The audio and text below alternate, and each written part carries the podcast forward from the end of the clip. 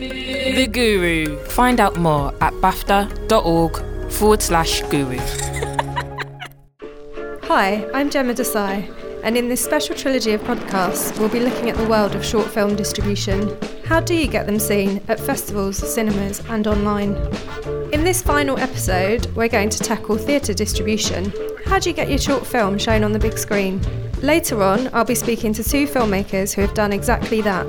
But first, Will Masser hosts this session on the anatomy of a sale with three people who have plenty of experience in this area. Emma Simpson is company manager at Journeyman Pictures. Rebecca Wolf is producer at Grasp the Nettle Films, and our first speaker is Chris Tidman, the Vice President of Global Acquisitions at Shorts International. Here's Chris on what his job entails. Um, I kind of have three jobs there now. So uh, I do um, acquisitions for Shorts International, which is the distribution company. I do acquisitions for Shorts TV, which is our pay TV channel uh, in the US and across Europe, Middle East, and Africa. And we have just recently launched a company called Shorts Factory, which will be producing short films uh, in the coming years or future. Um, and I'll be working on the development side and the co-production and, and the funding side of that. And then Shorts International as a company, um, you know, as I said, is a distributor, a TV channel. We aggregate short films for iTunes, uh, Amazon, Google Play, all those EST platforms. And we uh, distribute uh, theatrically the Oscar, Oscar nominated short films every year uh, in the US and internationally on EST and on VOD. EST being? Electronic sell through. So that's your kind of uh, iTunes, Google Play. And VOD being and video on demand. Video on demand. So that'll Amazing. be more like your Comcast and all that kind of stuff. Okay, Yeah. thank you, Chris. Emma. Excellent. Hi, so I'm Emma from Journeyman Pictures. Um, we distribute documentaries um, at feature length and TV hour, and we also distribute short films. We run a YouTube channel for our short films. Um, it's one of the um, top 10 news and politics channels on YouTube. My role at Journeyman, in terms of the shorts, is I oversee most of our acquisitions of our short content um, and the promotion and publicity strategy for those. Um, and I manage the relationships with um, platforms like The Guardian, um, who we also distribute for and sell content to. Um, I'm a producer. I set up um, my company Grass Nettle Films last year. I've produced three shorts um, with BFI and Creative England funding in, on the fiction side. And then I've worked in documentary as well, working with The Guardian. Um, self-funded feature documentaries, and um, working on another feature documentary with Creative England at the moment. Great, so. fantastic. We're very much looking forward to getting your perspective from the other side of the fence in terms of dealing with these companies, these kinds of people. Um, great. Can you can you just elaborate a little bit then, um, Chris and Emma, on your day to day and and uh, what you're doing for short filmmakers and how your businesses sustain themselves. What is the business model for your for your businesses, and how, how do shorts particularly work in that in that model? Sure. I mean, look, I, you know, I think um, we all know the the world of short film is, is incredibly hard in terms of, uh, of, of of finding a home for shorts. Um, you know, uh, specifically broadcast. You know, I think um, there are few, very few channels out there who who acquire short film, um, and it's getting smaller. Um, so I think the the value kind of chain is moving towards EST and VOD. Um, you know, and I think we're lucky because we have the Oscar Shorts as well, which kind of pattern, which, which, which kind of adds to our business, um, and we have and we have a pay TV channel as well. So, um, so our so our model is kind of fit. So our distribution business is kind of fit in and, and helped out by the, the, these other platforms.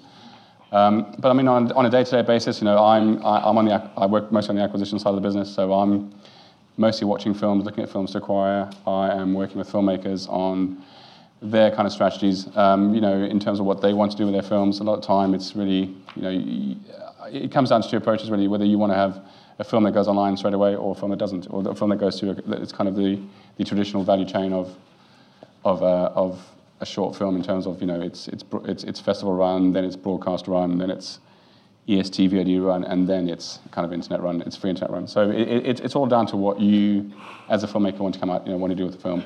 Um, a lot of times it's not necessarily always, always mutually exclusive. You can do both at the same time, but it tends to kind of a lot of conflict arises. I think, if, but you can be smart about it, and I think we, we and we kind of work with filmmakers who, who are a bit more savvy in that respect. And you know, you have limited runs for free on the internet that will boost boost the film's audience and, and, and create a buzz for it, and then they take it off, and we and we, we sell it to to traditional platforms. Um, but yeah, most of the time it's uh, it's all about watching films and uh, talking to filmmakers. And where do you watch those films? Are you uh, In the are office. you, do you, are but are you also attending key A lot festivals? of, yeah, a lot of, a lot of festivals. I, I, in fact, I think uh, this year I've been traveling probably way too much, and I think I'm quite glad now to be back in the office till at least the new year. What are the unmissable festival events in the calendar that you that you just can't not be at? In Well, terms of for us, it's, it's Clermont-Ferrand is always a, a, a barometer for the year to come. So you, we have to be at Clermont-Ferrand. Um, I do Krakow, I do Cannes, I was in Segovia, I do... Um, and bear in mind, we, we have an office in, in, in the US, so they do all the kind of American festivals. So they'll do the Palm Springs, the Tribecas, the, the key ones, the Sundance. Um, and then, you know, I've been kind of doing a lot of, because we, we have a TV business as well, I do a lot of the TV festivals, so MIP and MIPCOM, and a few other kind of TV festivals that is more, in terms of what, what I look for, there is more kind of editorial content to add to our, uh, our channel business. So we know it's, our channel is, is mostly short films, but we do kind of editorial around the film world. We do our own kind of production around, around the film world. We follow filmmakers at festivals. Um, so it's, um, it, it's, it's, it's, a, it's a proper movie channel, but for short films. And your colleague Simon, who isn't Yep. here, but who works in the, at the kind of he also does acquisitions, but he does sales too. Yeah, yeah. When he goes to Clermont-Ferrand and you're in the videotheque or the cinema watching, how, what's he doing with the slate of short films that he's taken on for, Well, it's, um, it was, no, it was Simon only does acquisitions as well. We have, Simon we, we, we have Kimberly Healy, so, who's our salesperson now. Ah. She's based in the US, and she was at Clermont-Ferrand. Um, so, so Simon um, is, is, it does pretty much what I do. So in terms of the way we split the business, I, I work mostly with distributors in terms of acquiring content um, and, and, and individual filmmakers, but Simon is kind of our, uh, you know, he, he's our quality guy. He'll go after the, the films that he wants for the catalogue that we think will be, that we can sell to, to, to, other, to other broadcasters and, and, make some, and make some money from. So, so Simon's kind of the quality guy. He also programs for London, uh, London Film Festival, so he kind of uses both those hats together.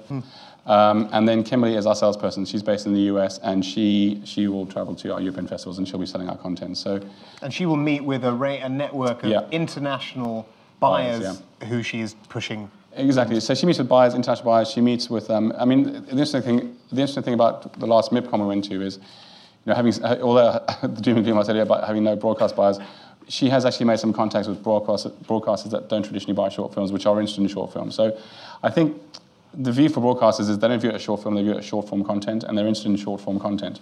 Now, you can kind of disguise it however you want to, but you know, for us, it's- we, we, we can wedge short films. That's a there. short film opportunity. Exactly. Yeah Regardless of the semantics. regardless of what they want to call it. Yeah. So, um, you know, I think it's, it's all about kind of um, padding out schedules and, and, and filling in those gaps, you know, in terms of what you're, what you're trying to do as a, as a director of programming for a You're channel. kind of feeding the machine. And Exactly. Yeah, and, and making and it's all about timing. You know, it's all about your, your TV half hour and your TV one hour. And so if you've got a film that comes up short, um, you know, you look, for, you look, you're looking to fill the gap, which is why we always say, look, the best short film is around 12 minutes because that's both a filler and a, and, and a, and a, and a film for a dedicated short film channel. But um, you know, if you're making a 22 or, or a 30 minute short film, that's that, that's taking up a half hour TV slot. So it's not going to be used as filler for a film channel or something that is looking to fill the gap. Okay, excellent. Um, Emma, how does that relate to your day to day at Journeyman and, and the way in which you identify short films that you think could have an audience for your network of buyers or for your platform? Yeah, sure. So, I mean, we are purely factual, so we don't do any fiction, and I think we work quite differently. Um, we don't do any VOD, um, and actually, in terms of length, we find 25 minutes is actually a really good length.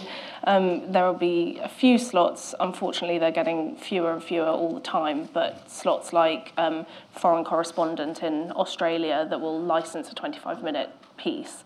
Um, and then otherwise, our markets are the broadcast markets, so that's really the international news market, and then um, sort of magazine slots, like sort of here we have Panorama um, and those equivalent programs internationally. Um, or on the news side, it's you know the 10 o'clock news, and they license um, on a per minute basis, which um, filmmakers sometimes find a bit difficult to accept when you've beautifully crafted a lovely 12 minute piece and then they take three minutes of it. Um, but that is the reality if you want to, to get some revenue from broadcast and get at least some of your films seen. Um, and then on the other side, we're doing um, online um, distribution. Um, so that's mainly based through our YouTube channel and then partnering up with platforms like The Guardian, um, the New York Times OpDocs, um, and I mean, dare I say it, even platforms like the Daily Mail, um, which um, makes me um, want to cry a little bit, but um, they do pay good money for short content. So um, again, if you you know if you want to get it out there, a lot of people look at the mail online, unfortunately, and so um, it can be a good way of getting at least some eyeballs on your film. Um, It's Guardian readers who go there to be rude to because the Daily Yeah. Mail people, the Daily Mail people are on the Guardian, so the Guardian readers need somewhere to go to vent. So, so it's all right. You don't have to.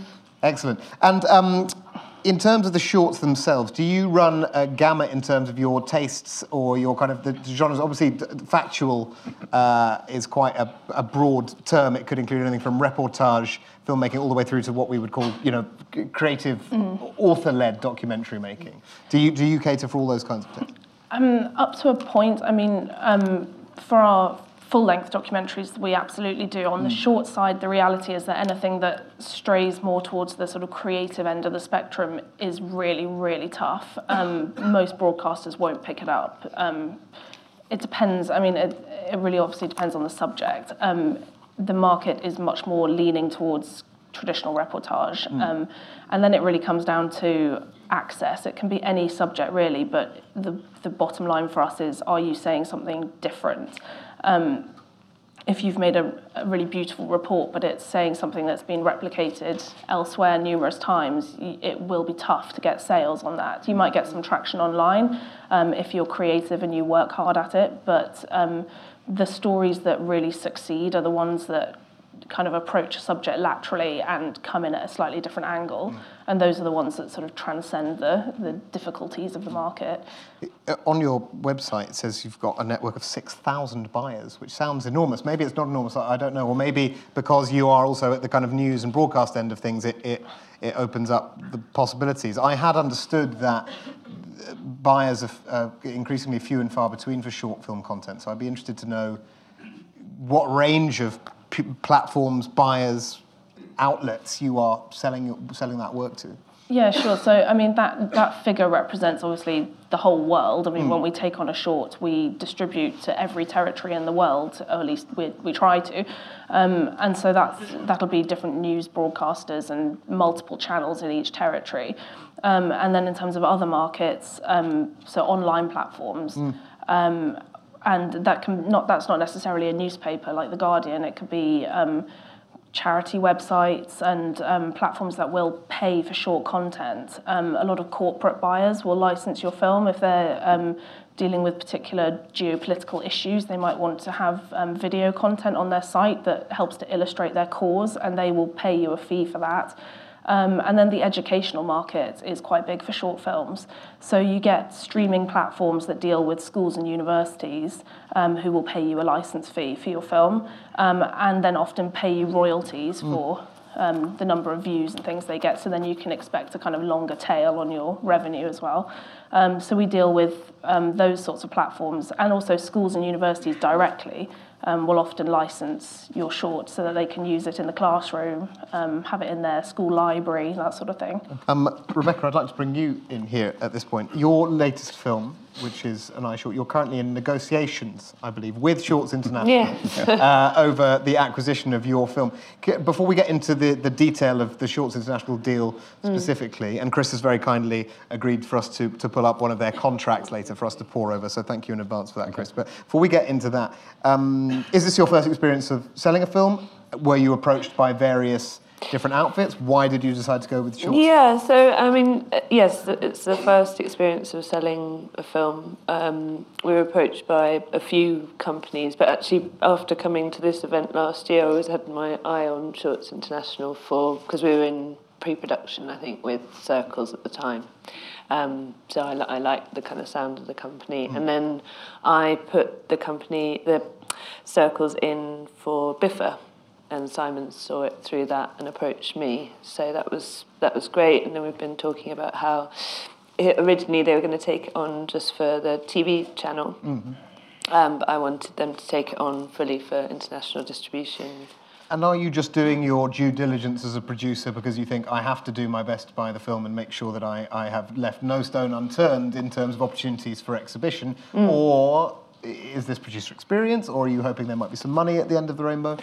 I think I think it's a mixture of, of getting the film out there much wider than Dean and myself could do on our own. Um, I think there's a kind of uh, there's an industry kudos to having your film bought that shows it's a marketable thing rather than just something that's going around. You know, the festival circuit is really great, and I think having a success there, but having showing that your product is something that people want to buy is is really good. And moving on to features, I think that's a, that's a very positive thing. Some valuable experience. Yeah. What do you hope that the relationship will be as a filmmaker on an ongoing basis with shorts? The shorts. I mean, I think just having that weight behind the film, um, in terms of the support they can give, the way that they can push out the film in a way that we can't.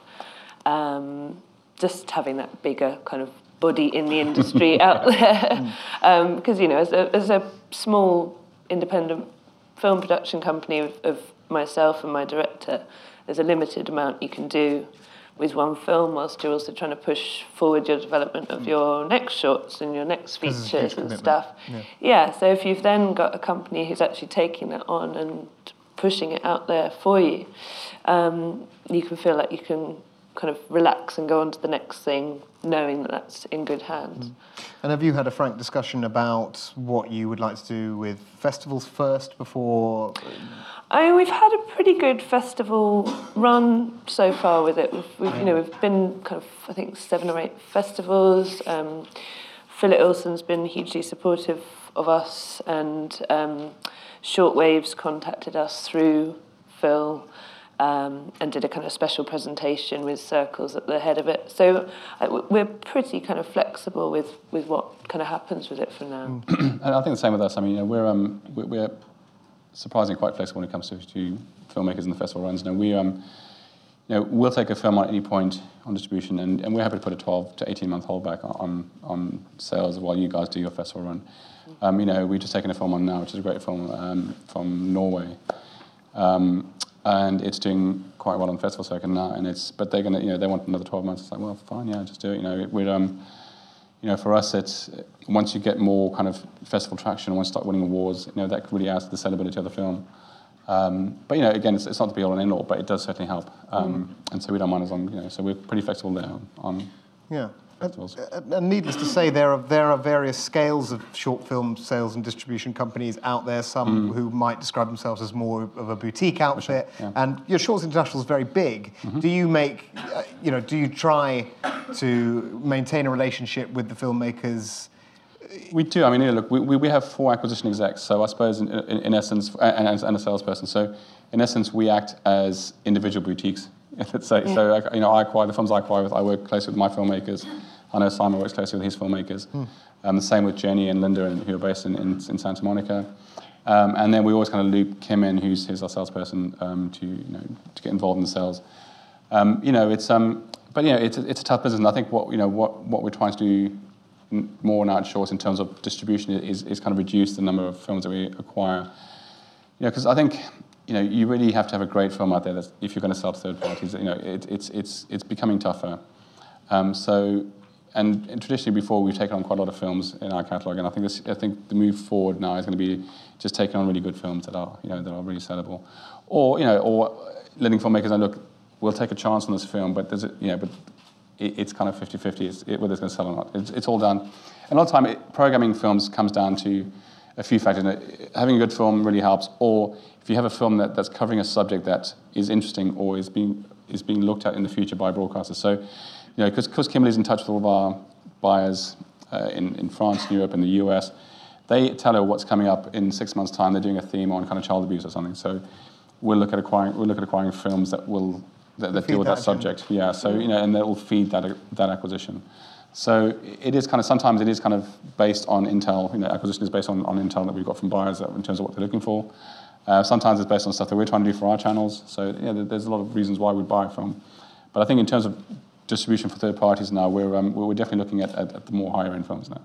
You must have a pretty uh, well attuned instinct now as to what you think is going to work Yeah, yeah, as a sure. marketable proposition. Can you articulate or break down i- i- if there is any difference between the kinds of films that work well in a festival context Yeah. versus the kind of films that you might acquire or which might work better online or Yeah, look, or- I mean, I think generally films that, that get into festivals um, that are, I suppose are, it really depends, but the majority of festival films don't necessarily work well commercially uh, as, as a model.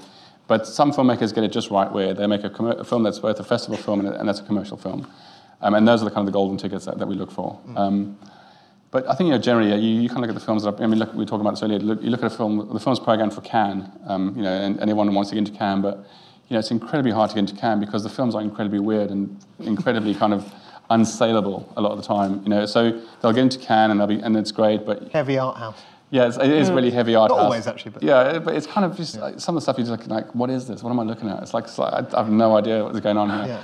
Um, and I suppose you know if you don't understand the film, that's probably But what then, they want. but then you had Love Is Blind in Cannes. And, and that was interesting, yeah. And, Which is a and, and, and we were very surprised by how, that that got in because you looked at the rest of the films around and they're all like, you know, Love is Blind is like a really well made kind of, you know, great short comedy. comedy, yeah.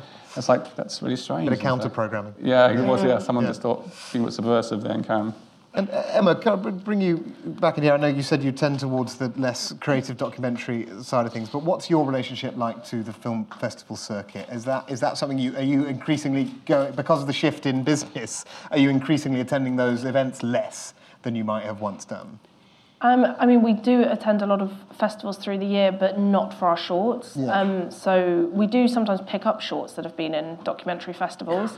Um, often they are too creative um, to be likely to find um, the right audiences for us um, in the other markets. But um, generally, we we don't acquire through the festival circuit for short films. We do for documentaries, not for our shorts. So for doc makers in the audience, is there just a general is there is there a case that it's just creative docs aren't aren't necessarily the best fit for what you're trying to do, or are they just or just docs online just a bit of a tougher sell?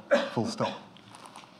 Um, it's hard because I mean each case is slightly different. I mean we were talking just before about Hmm. the short that you um, exec produced a few years ago, Flotsam and Jetsam, um, and that's actually quite creative stylistically, Yeah. and it's not about something that's a sort of hard-hitting current issue, affairs yeah. issue, is it? It's about um, wh- what's the name of Beachcombers. Yeah, beachcombers and this um, yeah crazy island where lots of Flotsam and Jetsam washes up and what the people do with it. And it is, um, yeah, much more just sort of human interest. And that actually did sell to a few broadcasters around Scandinavia and it did really well online. Um, and that at face value is a more sort of creative, it's not news, but it, it transcended that. Um, so So there is a there is an area. there is a grey area. Yeah. There's definitely a grey area. And do, uh, you probably don't remember, and nor do I. But did, was that the case of the filmmakers approaching you, or had you seen it? Um, yes, the filmmakers approached us. That was in a festival. That was in the Shorts. Um, that festival in Rushes. London, in Rushes. Rushes, yeah. Um, so we, I think, discovered it at the festival. So okay, that's an that's So an does exception to the rule. It does happen, but rarely. and can filmmakers send you? How, what is your? How do you deal with um, uh, unsolicited material, or do you solicit material? Um, both. So um, I'm always um, happy to be emailed with um, any shorts, and I'll always take a look at them. Um, so we do deal with new people all the time, and it's great when somebody new contacts us and they have a nice story and we can work with a new partner. So we're always open to anything unsolicited. Um, but then we also have filmmakers that we've worked with for years on multiple stories and we also distribute for outfits like um, The Guardian and various broadcasters around the world. So um, we deal with those sort of um, industry outfits as well as independent filmmakers. Yeah, yeah. And, and can anyone send you a film? Absolutely, yeah. Yeah. And we have a kind of an, an, an online submission form you can fill in if you if you want to, but you know it's a lot of work for. You can just send me an email with your link. A lot easier. Okay. I think it's so. What so what normally happens is you see a film you like, you approach the filmmaker, and if, if that conversation goes well, you will you will send them a document, the, the contract. The contract. um, which I know from experience can be a little bit befuddling It can for, be. for the uninitiated. So uh, I'd like to now, if possible, bring the contract up. This is our contract, by the way. I'm just thinking. I'm, I'm sitting. I'm, I'm going to tell you what to negotiate on this, and I realise that you're, Yeah. you're going to renegotiate with Simon on Monday. so I think if you just scroll down to the kind of the, the, the, the box of rights is probably the best place to start, and the percentage shares. Talk us through that. So that's kind of the key thing that you're going to negotiate really uh, with us. Um, those are kind of all, all the rights that we require um, for Shorts TV. And I I assume most of you know what most of those rights are, um, but I'm happy to afterwards talk to you through some of those. Um, so, what is negotiable? The key thing negotiable on that is exclusive to non exclusive. So, we don't mind having a wholly non exclusive contract as long as you don't appoint another distributor. Um, you know, what that allows you to do is allows if someone approaches you directly for a sale, it allows you to do the sale yourselves and not have to share the revenue with us. So, You are the only people that can represent. You are happy for, for, for the filmmakers to look for other ways to exploit their film Yeah. as long as you are the only It's- people. as long as we are the only uh, distributor. People representing them. Exactly. Yeah. So I think because nothing worse than having two distributors approach a broadcaster with the same film, and it's, embarrassing. it's confusing, it's embarrassing, and Yeah. so you, we try to avoid that. The other negotiable bit on that is the percentage share. So um, you know we're um, uh, because we're quite a large entity. You know we 50-50 is, is our standard model because we have a lot of overhead and a lot of things to deal with. But I think What are your overheads? well all of us. All of you paid, but also it's, it's things like going to festivals. Going to festivals, it's uh, the, the technical team that kind of prepares stuff because we don't send stuff out, out of house to prepare all of our formats for iTunes and Amazon. We do it in house. So we have kind of an in-house technical team. We do a lot of in-house production on stuff. We do a lot of editing if we need to in terms of censorship editing to the film and stuff. So all that is done in-house. So Uh-huh. we have quite a bit of overhead in that So respect. that's when the 50, when my amazing short starts making money, the, the money comes off the top and 50% profit, revenue, Mm-hmm. Yeah, comes goes- back to you to cover all those Yeah, costs. yeah. Okay.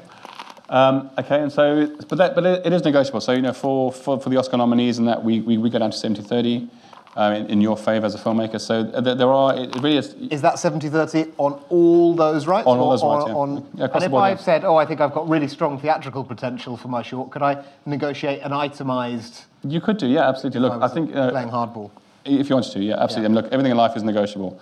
Um, and I think, you know, it's one of those things, I mean, people say it's not negotiable. Well, it is, because if you really want the film, you'll negotiate for it. Yeah, okay. So, um, yeah, so bear in mind, so it- can be negotiated, and I think you'll, you'll, you'll get an idea when you're negotiating whether, you, you know, we're, we're keen to go down to that point or we'll go, okay, you know what, fine. Okay, all right. Um, yes, can we, can we go down a little further on the document? So there we've got a keyword, haven't we? Territory. Territory, yeah. Yeah. So again, territory is worldwide, but uh, you know, example of a film that has now taken back certain rights for us is um, th- th- this film I signed from Norway. They, they've kept Scandinavia, uh, but only on, on a non-exclusive basis because they they obviously are well placed to sell to Scandinavia, and they are directly approached all the time. So we, we, were, we were fine with that. Internet is a big problem for us. You know, we don't want to have a film online for free uh, without kind of mutual consent there um, because you know that really does kind of devalue the film substantially in terms of broadcast and other platforms if you just do it straight away.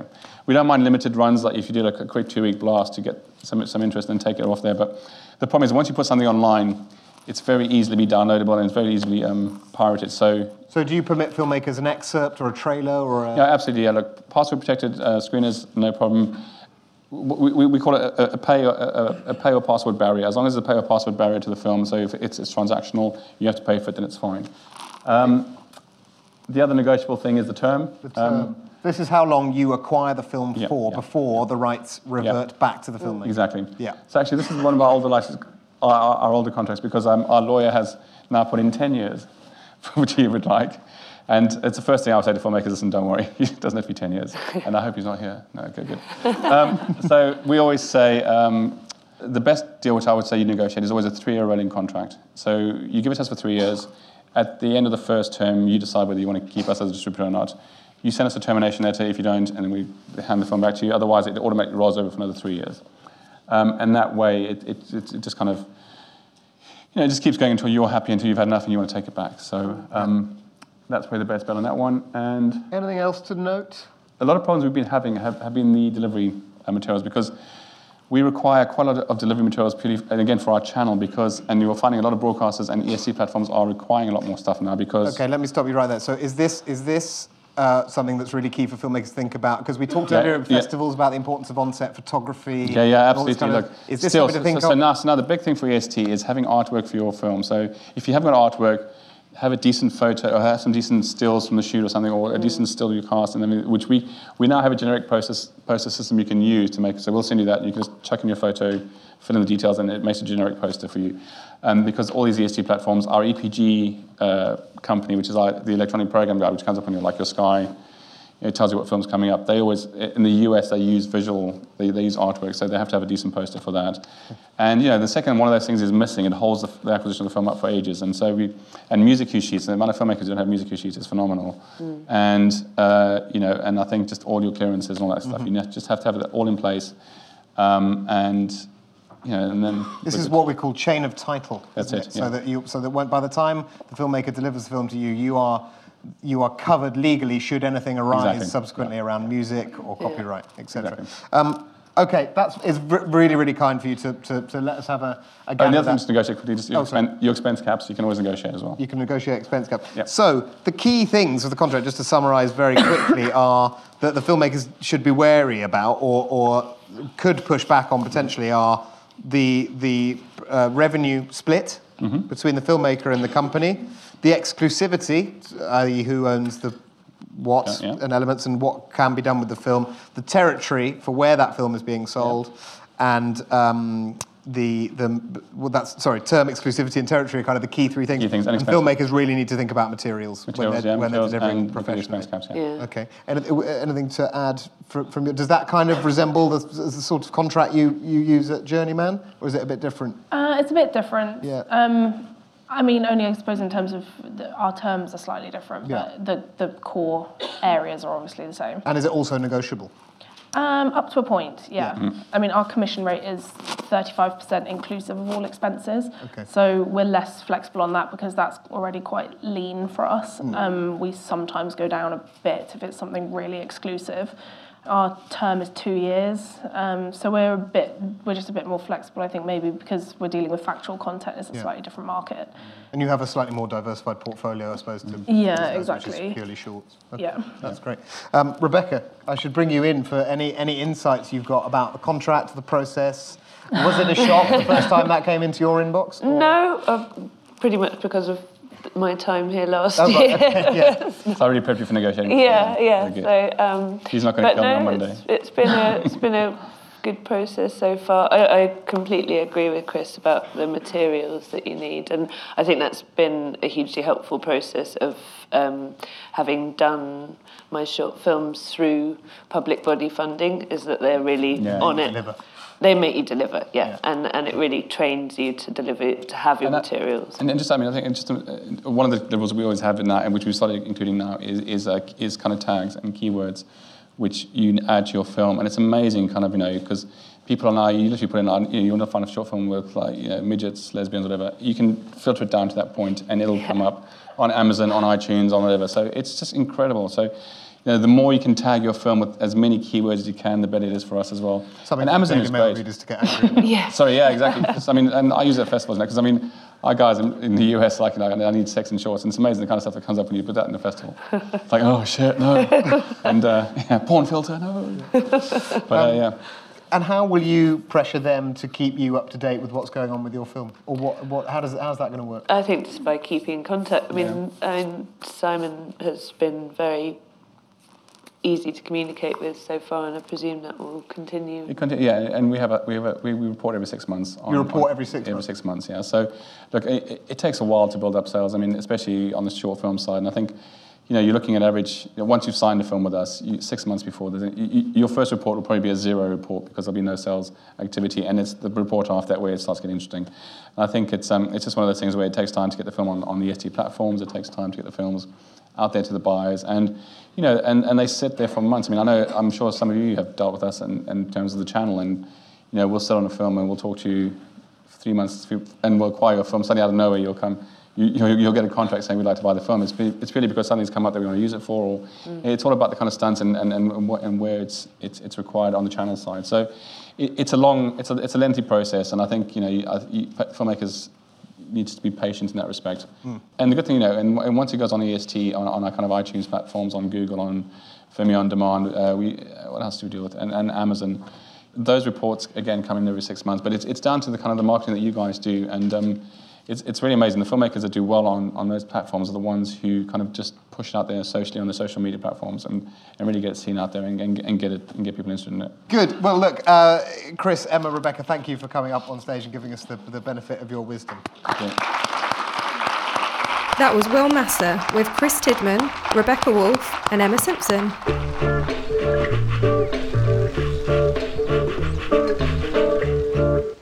To conclude this edition of The Guru, where we're talking about distribution, let's look at two short films that have made it into UK cinemas. That helps. Look, this is very testing, I accept that, because you've got a swarm Home is a story set amid the migrant crisis in the Middle East and Europe, but focuses on a comfortable English family who experience a life changing journey of their own. okay. What's this? And it was also BAFTA nominated in the Best British Short category at the EE British Academy Film Awards. We're gonna be alright. In you go. Heads down. And the second film is Notes on Blindness. The pictures in the gallery of my mind have dimmed somewhat, so I could no longer remember easily what my wife looked like or what my daughter Imogen looked like. Not only a short, Notes on Blindness became a BAFTA nominated full feature and also a virtual reality experience. I was joined on stage by Afolabi Kuti, the producer of Home, plus Peter Middleton and James Spinney, the directors of Notes on Blindness. You guys were used to working on cross platform projects. Can you talk us through the kind of different elements of Notes on Blindness and how it came to be that you had this really unique element of this short form VR work in cinemas alongside your feature? Yeah, sure. It, it's um, it's quite a convoluted uh, backstory, but um, it, I guess the project, the entire project, began about five years ago when uh, myself and my co-director James were researching various kind of first-person testimonies on blindness. Um, and we came across this book written by uh, theologian uh, John Hull called Touching the Rock. And in the forward to that book, it, it mentioned that it was based on these original audio diaries. Um, and we built up a relationship with John, and I suppose within about six months or so, he'd sent us this box of, of C90 cassettes um, on, on which he, he recorded these, uh, this incredible kind of testimony. And we knew that it had the potential for kind of a long form project, but in terms of how to quite approach that, um, both actually in terms of kind of creatively and also in terms of getting people on board um, to support what on paper is quite a abstract concept, a film about blindness based on this audio source. Um, uh, there's quite a lot of kind of paradoxical elements in play, I suppose. And so we began taking individual passages and making short uh, short films, and they kind of got progressively longer, I suppose. The first one um, was only three minutes long. That was screened at festivals, that did, uh, did well at festivals. It led to the New York Times commissioning a, a longer short film, um, about 12 minutes long, and that played at Sundance and went out on New York Times Op Docs, which is, um, I'm sure many people here uh, aware of. The success of that film allowed us to get the, the kind of funding in place to, uh, to get the feature off the ground. Um, and so, yeah, the feature was released in, in, in July this year uh, in cinemas. And, and in terms of the VR, um, one, of our, one of our big funders was Arte France, um, the French broadcaster. And we met them a couple of years ago, and they were looking for projects which had a kind of duality, had both a, a kind of an interactive component and also a film component. Um, and that led through one way or another to partnering uh, in a co-production with a French production company who, who developed, as you say, this, this kind of complementary virtual reality experience, um, which doesn't draw on the same, uh, draws on the same source material, John's original audio diaries, but approaches it in a very different way. Um, it kind of uses um, um, John talks very eloquently about the, the process of kind of mapping acoustic space and um, how sound can kind of give, build up a, a kind of a, a picture of um, his, his world and environment around it. So, so it uses kind of real-time 3D animation, um, sort of particles tethered to sound and, and the binaural audio that's perhaps the, one of the most distinguishing features of, of virtual reality, um, uh, really lends itself to that. So, so that's kind of a complementary um, experience that, that uh, sits alongside the film. And as you say, we were um, both, well, both projects premiered in the UK at Sheffield Doc Fest. Um, and, and then off the back of that, we had a, I think it was a 15 cinema tour of the VR alongside the film. So the film was released with Curzon, so across the country, and then there was a over the course of about three weeks or so, the, the VR was kind of stationed in, in, in the lobby of, of, of cinemas um, and did this uh, tour, actually sort of split in half, one in the south of, the, of, of England and, and, and one in the north of the UK and Ireland. Wow. Um, and that kind of brings me, interestingly, the fact that the Arte France were, the, was the kind of um, reason why this complementary project um, happened, AFO to you, which um, to talk a little bit about how the financing came together for Home, um, which is quite interesting because you had, um, I mean, you can talk about it, but you, you had some um, quite um, charity focused Yeah. funding, right? Absolutely. So the origins of the project are from the director Daniel Mulloy, and he works with a festival called DokuFest, and he does their campaign every year. Uh, he's been doing it for the past four years now, I think it is. Um, and this originally started out as a film, which would be one of the interstitial pieces between the, uh, playing a feature at the beginning of it. Uh, They were like, look, the idea for this sounds great, but we think the budget is going to be much bigger than what we can actually afford. Um, so uh, they put him in touch with different UN agencies, uh, USAID, Soros, and everyone kind of like gave a little bit of money Mm. um, towards it because they liked the idea of backing the story, which is around migration. So it was still a personal story, an indie film, but they were going to put some money behind it. So that was a good chunk of the budget. And then uh, Dan sent the project to me, uh, and at that point, Jack O'Connell was already attached to it. Uh, and I was trying to find more partners in the UK because of to still do it all, we need more people in there. So I partnered with a commercial production company called Somesuch, and also um, commercial agency called um, BBH, but they had a new production outfit called Black Sheep Studios in house. So a lot of the film was actually a lot of in-kind support. Mm. So all post-production was all free and all that sort of stuff. Um, uh, and that's kind of where the financing came together for it.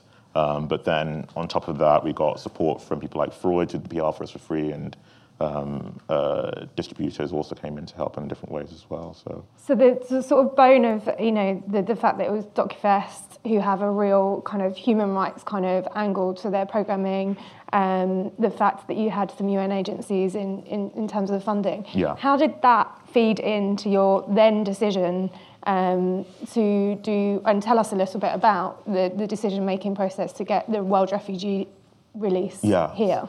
So there was different ideas in terms of how we were going to release it, um, and that kind of the film turned out to be a little bit longer than we planned it to be. So it was 20 minutes in the end, um, which also makes it kind of difficult for festival circuit, um, but equally made it difficult to actually get into theatres um, uh, because it was too long for them to put in before feature films. Um, but um, uh, by the time we finished, we kind of decided the, the major event that was coming up was going to be World Refugee Day. Uh, and if we get them to theatres and put a trailer next to it, etc., that might get a lot of noise um, to uh, get eyes on the film, as it were. So we kind of had help with Freud to get the trailer out there. They put it on The Guardian, and it was uh, exclusive The Guardian for like a day before going on YouTube. Um, also, Digital Cinema Media helped and put their trailer out for us as well for free, which is very good of them. Um, yeah. There's an interesting thing about both of your projects, which um, I thought was really fascinating that they both happened this year, is that there's a real important thing about just um, this magical thing of timing. So there was this real interest in VR in the UK at the time of your release. Um, Sheffield Documentary Fest have obviously been um, doing VR, like the, the gallery there, for a long time, but there was a real interest from the BFI suddenly Mm. to, to, to widen the idea of how we exhibit it. Um, and there was also an innovation fund, which I think was Yeah. part of it, which, it, which was from This Way Up, which is an exhibition, exhibition innovation um, conference that happens every year. Um, and they, they're only two years old, and they'd opened this fund, which is you know where the funding for the Yeah. tour came from. So there was this kind of moment where you know, there was all of those things kind of came together. And, and FFEU um, with Home, there was obviously the, this huge interest in the refugee crisis, this, this huge outpouring of, of wanting to do something. But also, you had Jack O'Connell, and he had a film Yeah. called Money Monster out. Yeah. So there was the, you know, can you talk a little bit about the, the these desperate elements? timing is just it, it just happens, and it's, Yeah. it's really silly to say that, but there was no way that we actually No, course, planned yeah. to have Money Monster. We, we, don't, we don't we don't decide when Sony are going to release their own movies, um, and um, even when Daniel had the idea for the project, I had a couple of years before the crisis got to its peak. So when it was actually all over the press, at one point we were thinking actually everyone's going to just be turning away from this because they've just seen so much of it. Maybe we're going to have to like delay it or figure out another way of um, uh, getting the film out there. Um, but yeah, so timing sometimes just comes to you without you planning for it. Um, and you can also wait for it if you know there's a certain date that's coming up in a couple of months. Whenever your film is coming out and you know something's going to happen, then you're like, well, just wait, and we'll just wait for that moment because you can ride the wave from that point out. So yeah, so it was just it was just a bit of luck. I know it sounds so terrible, but that's film. it was just lucky that we all came together, really. Um, and for you, with this interest in this kind of experiment that you'd been asked to, to do on- alongside it. Yeah, I mean, looking back, I suppose over the entire process of our, of our production and um, the development of the project, I mean, there's there's many points where. Um, yeah, where, where things have sort of come together. Uh, specifically around the VR, it wasn't actually the project initially wasn't developed as a virtual reality piece. Mm. It was it was developed as a kind of 360 experience to use on your tablet or smartphone. Still had binaural audio, and I guess throughout 2015 there was at film festivals there was rumblings around VR and um, it seemed to be that there was a, a movement in that direction and so we kind of in effect re-engineered the project then to, uh, some effectively involved starting from scratch in many respects to get it out as a VR piece alongside the film so um, yeah and then the, we were the first project with This Way Up I think that was Mm. supported by This Way Up so that is just fortuitous timing Yeah. yeah but you know it's uh, I guess there was many points along the way as well. We were very fortunate to get the New York Times involved when we did, which was initially in, in the short film, and the second short film, um, which was really the, the launch pad for the feature film. Without that, we would still be kind of scrabbling around, I think. The meeting with um, Jason Spingarn-Koff, who used to run OpDocs and has since gone to Netflix, um, and Kathleen Lingo, who now runs New York Times OpDocs, happened quite fortuitously at Sheffield DocFest back in 2013. Um, and you know he he had commissioning power and um, liked the project and through a lot of resource well you know, not necessarily monetary but certainly publicity resources behind it um, so yeah there's there's many moments I think if you look back over the journey So you planned every moment. Um, given that you know so much of this was about timing, I mean we're going to drill, drill down in the specifics of it in a second. But is this something? Is there, is there a way of working that has come to you from this experience? If, if a lot of it is you know fortuitous, it's just like quite exploratory, which is fascinating in itself. But is there something that you've learned from this process that you'll take into your next project, or has it made you more ambitious for your next project in terms of um, where you would like it to be seen and how you would like it to be seen? I think for me, I can say that really there's there's no more rules anymore. Um, in terms of because of a lot of people do watch short films online now. You don't need to just limit yourself to say, well, just doing festivals. And actually, we did ours parallel to that. So we kind of knew when we had to do the festivals first, and then we could start doing the theatrical one in the UK once we already had a UK release, etc., in a festival. So it's it's kind of you can now pick the best route for your film and who you think the audience will be for your film. Um, so festivals are great and they do give you lots of exposure and can lead to great things for your career. But if you can get a way to get YouTube or Vimeo or maybe even setting up something through VHX or something like that, your own sort of platform for your short. Um, but it's down to having access to marketing and publicity will be the main thing that helps you there. But there's, there's no rules now. I think that's the great thing for everyone really that can be like, well, if the festivals say no, I can try something else. Um, and I mean, I mentioned that you used to working on cross-platform projects. Really, was it unsurprising for you that this journey happened because of that? Because you're not so tied to some sort of festival journey or theatrical journey, or you know. I guess we were always, whenever James and myself approach a, uh, a, a project, I suppose we and, and increasingly now, uh, looking back over how things have played out with Notes on Blindness, we always try and work out what the best kind of creative expression of that Mm. is or medium would be. So uh, yeah, I think uh, really to sort of build on um, on the point just now is, is yeah, just to be open-minded to, to what would, not only in distribution but also creatively as well, because um, there are huge opportunities out there at the moment. I mean, just to reiterate the, the, the point about the potential market, potential kind of reach of, of online. When we released our short film with the New York Times, um, I think the, the hit rate on that something like 500,000, which is vastly more people than have, have been to see our feature film um, and probably will see it even when it's released in the States, you know, until that goes online. I mean, it's, it's huge and, and, and the interest that that, that, that and, the, and the doors that uh, that opened up, not just in terms of funding, but also in terms of kind of building a sort of a network of supporters and stakeholders mm. who, could, who could help further the project.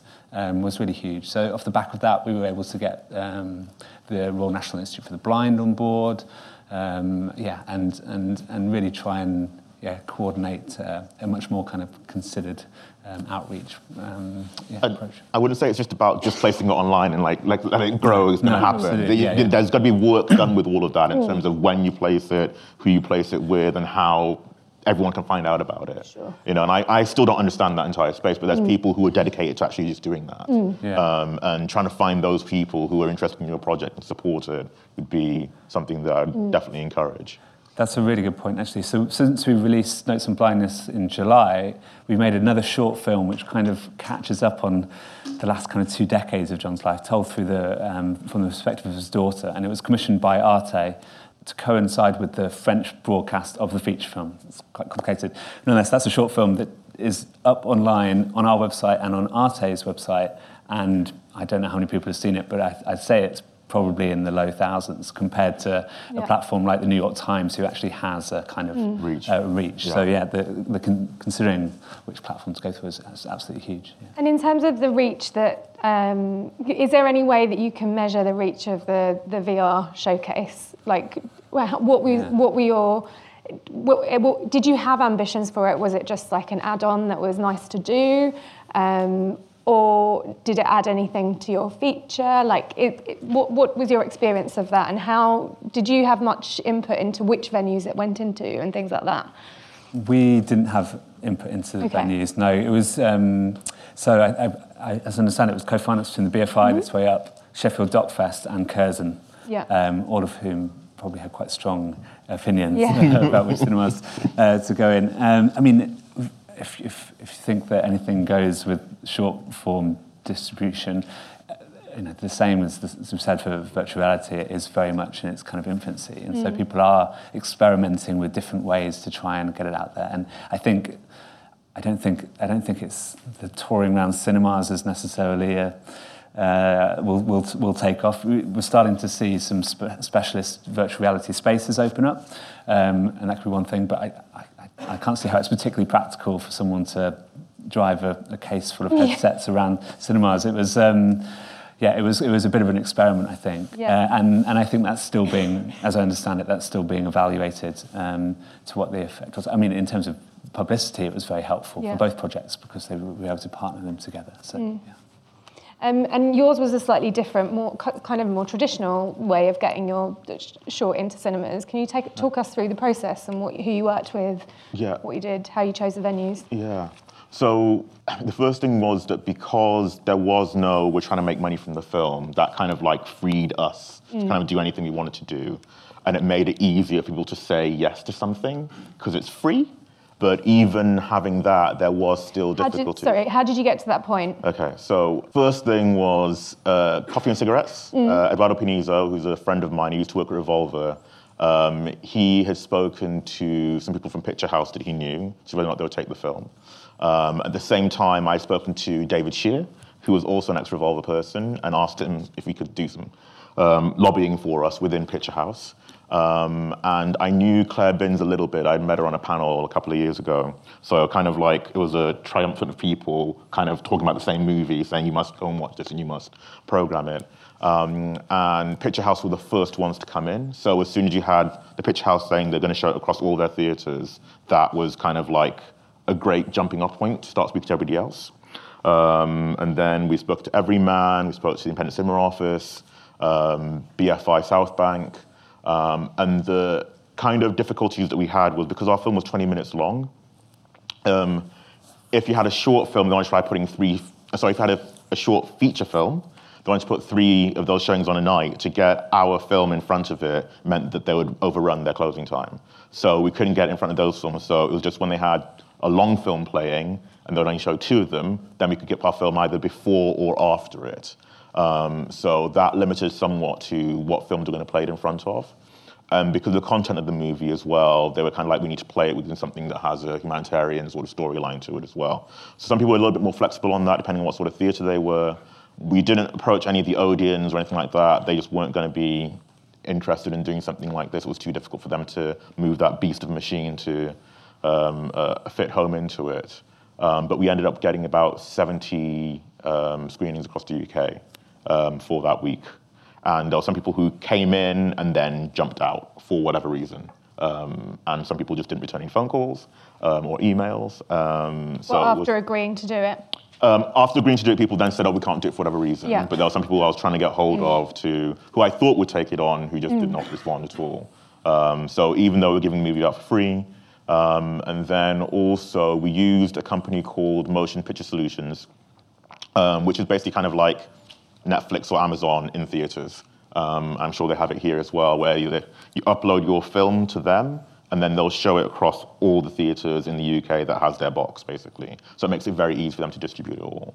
Um, so that was the way we got around getting it into theaters cheaper than creating all these DCPs everywhere. And did the decision to give it up for free, um, to get it to that wider audience, and did the decision to do the VR element, did that come from the partnerships that you'd brokered very early on?